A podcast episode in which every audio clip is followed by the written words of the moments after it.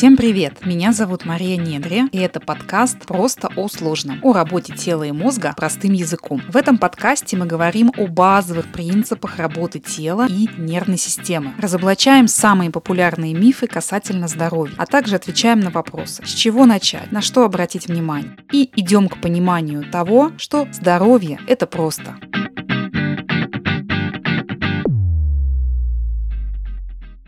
Друзья, всем привет! Это очередной выпуск подкаста «Просто о сложном». И сегодня мы говорим об очень актуальной теме для родителей, для мам в первую очередь, а именно восстановление здоровья после родов. И тема эта очень интересная и, я бы даже сказала, неоднозначная. Неоднозначная, потому что очень многое зависит от наших конечных целей и от того, какой смысл мы вкладываем в это словосочетание «восстановиться после родов». Часто я об этом слышу действительно, что восстановление после родов воспринимается как а, вернуть свой прежний вес, вернуться в свое прежнее состояние, ну, с точки зрения визуального восприятия, скажем так. И это прекрасная цель, я не вижу в ней там ничего плохого и так далее, но мне хочется обратить внимание на то, что это верхушка айсберга а, понимания восстановления после родов.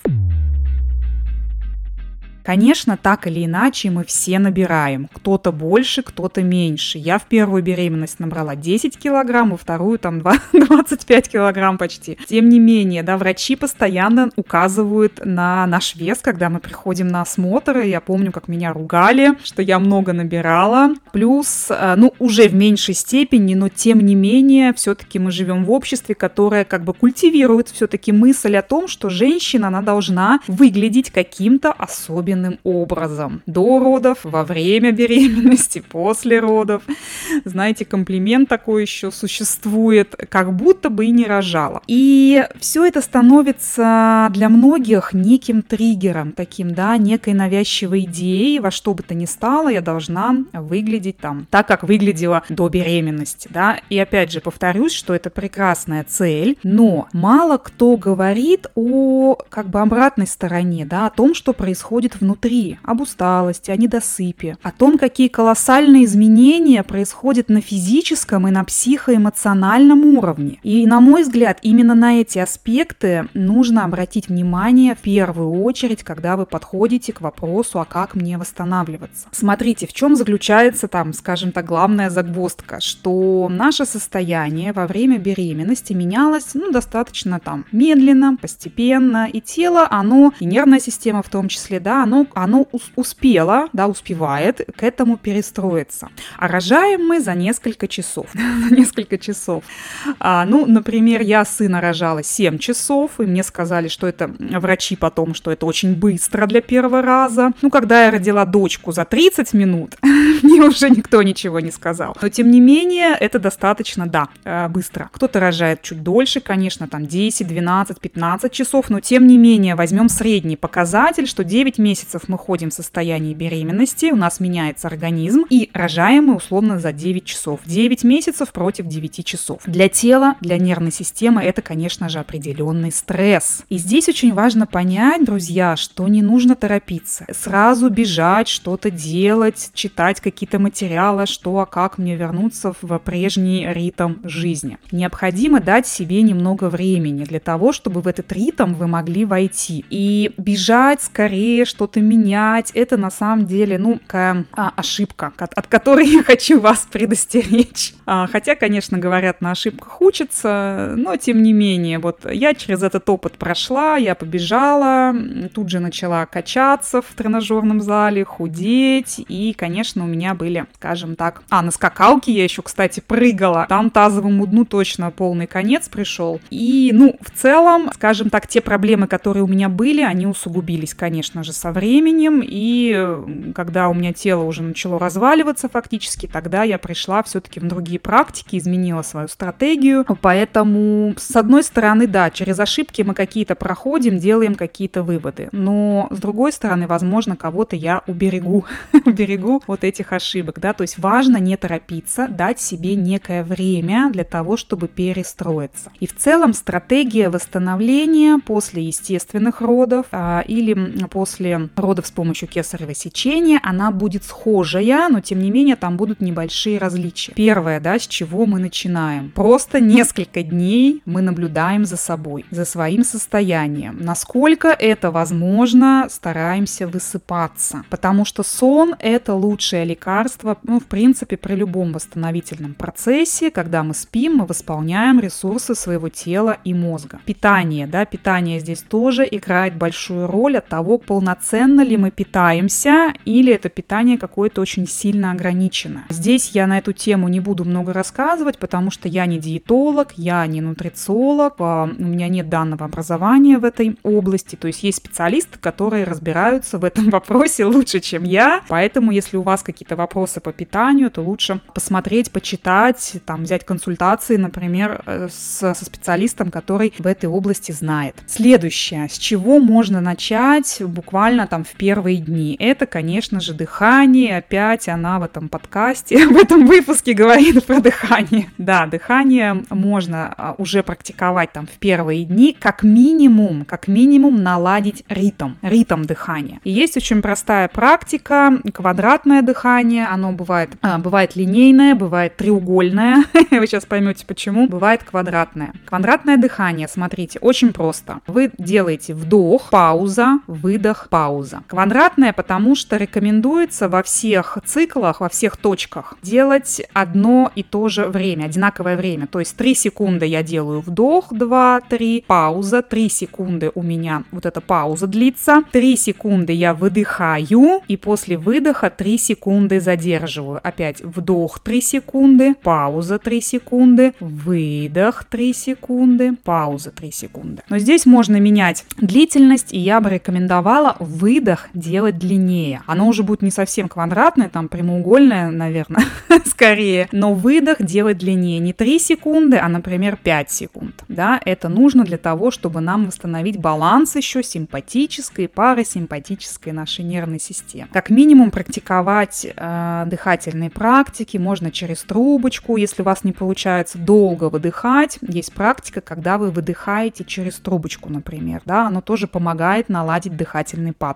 Дальше, мобилизация грудного отдела, супер важный момент тоже, а потому что во время беременности у нас, конечно же, когда уже особенно последние месяцы, 6, 7, 8, 9, происходит некое как бы уплотнение, и грудна, грудной отдел более жесткий, более неподвижный становится. И, конечно, для того, чтобы комплексно восстановиться, необходимо а, различные упражнения делать на, а, скажем так, мобилизацию, для того, чтобы раздвигать, да, дать движение в, это, в этом отделе. Это очень важно. И для того, чтобы дыхание наладить, и с тазовым дном также опосредованно связано, и с животом, естественно, с мышцами живота, да, мобилизация грудного отдела. Дальше. Я этот пункт вывела в седьмой, но он на самом деле должен, может быть, вообще на первом месте стоять. Но, тем не менее, к нему тоже нужно подойти через определенное время, то есть не сразу. Это, конечно же, восстановление функциональности мышц тазового дна. То есть тазовое дно – это, конечно, супер такая горячая тема, про которую последние несколько дней, ой, не дней,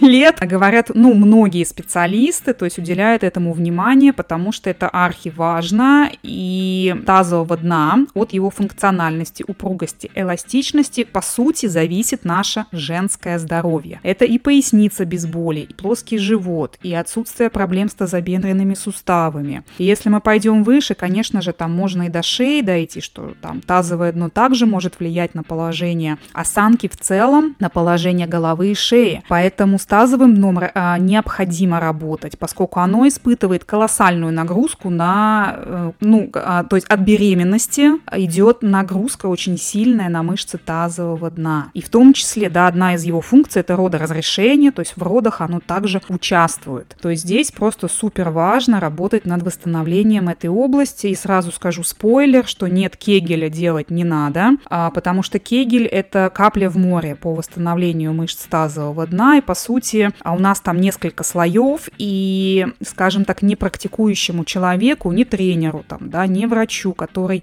а, ну, не совсем хорошо знаком с анатомией этой области, будет очень сложно разделить глубокие слои, которые максимально важны при восстановлении, и поверхностные слои. Поэтому Кегель здесь особо он роли вам не сыграет. То есть здесь прям супер комплексный такой подход должен быть. Дальше. Дальше обязательно работаем со всем позвоночником в целом. То есть не разделяем опять тело на какие-то части, что я только там тазовое дно и все. Нет, конечно же, нужно с мобильностью. Э, есть такое слово артикуляция, то есть такое маленькое посегментарное движение во всех отделах позвоночника обязательно. Момент по поводу, смотрите, кесарево сечения. По сути, вся стратегия, она сохраняется, но а, поскольку при кесаревом сечении происходит ну, рассечение мышечных слоев, но мышцы живота, как многие, кстати, думают, они не разрезаются. У меня мышцы живота разрезали, все, поэтому у меня теперь, собственно, я их не чувствую. Нет, друзья, там операция делается по-другому, они раздвигаются, но они не режутся пополам, как многие считают. Они просто раздвигаются, и там уже происходит рассечение. Вот, поэтому, конечно же, после операции остается шов, остается рубец. И необходимо, не естественно, не сразу же, но спустя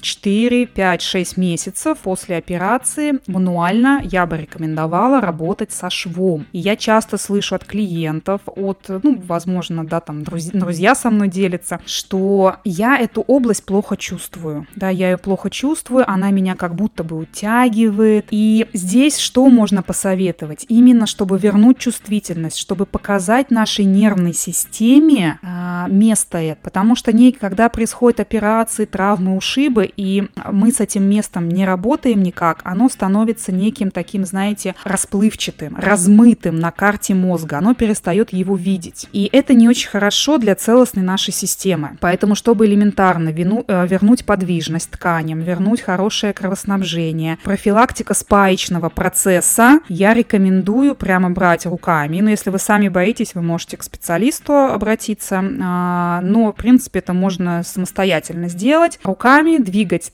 ткани в разные стороны, наискосок, вверх-вниз. Затем это можно делать сидя, лежа, лежа на одном боку, на втором боку, спине, а, стоя. При этом можно как-то двигаться, да, самостоятельно двигаться, например, в наклоны, в разгибании, при этом еще рукой второй сдвигать ткани. Это прям будет супер практика для работы со швами. А, тут еще вопрос э, один забыла вам сказать по поводу эпизиотомии. Такая же точно техника эпизиотомии – это рассечение промежности в момент родов. А, у многих, многим это сейчас делают, потому что тазовое дно, оно имеет некую степень напряжения, и для того, чтобы да, не произошел разрыв тканей, просто аккуратненько разрезают, затем сшивают. То же самое с этим швом мы работаем мануально. Иногда есть такая проблема, как диастаз. Диастаз – это уже последствия, друзья, да, расхождение белой линии живота. Как правило, диастаз – это последствия. Не у всех бывает он после беременности. Также я вам открою секрет, он бывает очень часто у тяжелоатлетов, то есть у мужчин в том числе, у мужчин, которые поднимают огромные тяжелые веса, у них диастаз. Да, для кого-то это может быть будет вау, поэтому не думайте, что диастаз бывает только у женщин, у мужчин бывает тоже. Иногда его ушивают хирургическим путем, когда к этому есть показания. И здесь я бы вам рекомендовала не то, чтобы я ушила и все, и мне больше ничего делать не надо. Нет, друзья, если вы решились на операцию, ушили, то здесь двойное внимание к своему здоровью. И здесь обязательно нужно заниматься. Помните о том, что диастаз это последствия некорректного дыхания, как правило, нарушенного паттерна, проблем с тазовым дном, которые были и до беременности. Беременность, она просто слегка как бы сдвинула этот процесс в сторону такого, регр... Э, ну, в регрессивную сторону. Поэтому здесь стратегия абсолютно та же самая. В целом, я хочу сказать, что успех восстановления после родов зависит от очень многих аспектов. В каком вы состоянии были перед беременностью, как сама беременность протекала, уделяли ли вы внимание занятиям, каким-то тренировкам, там, пускай даже легким, но тем не менее они были. Как вы будете строить свою стратегию восстановления после, насколько бережно вы будете подходить к этому вопросу, да, и не хочется мне говорить, что надо вот там 3-4 раза часовые там тренировки, давай. Нет, друзья, достаточно начинать 15-20 минут, ну хотя бы там каждый день или через день. И поверьте мне, вот этого будет уже достаточно для того, чтобы вы почувствовали себя гораздо лучше с точки зрения физики тела, ну и, конечно же, эмоциональный аспект, психоэмоциональный, вот это вот состояние женщины, да, во время беременности, после родов, он станет гораздо стабильнее. На этом наш выпуск подошел к концу. Я надеюсь, что, возможно, кого-то я заставила задуматься о том, что, м, а есть еще такая стратегия восстановления, да, после родов. Кто-то, возможно, возьмет для себя что-то интересное. Я вас э, всегда прошу ставить звездочки этому подкасту, сердечки, репостить в соцсетях, писаться на меня, где только возможно. Можно найти по нику Мария Недре. На этом мы с вами прощаемся и услышимся на следующей неделе. Пока-пока!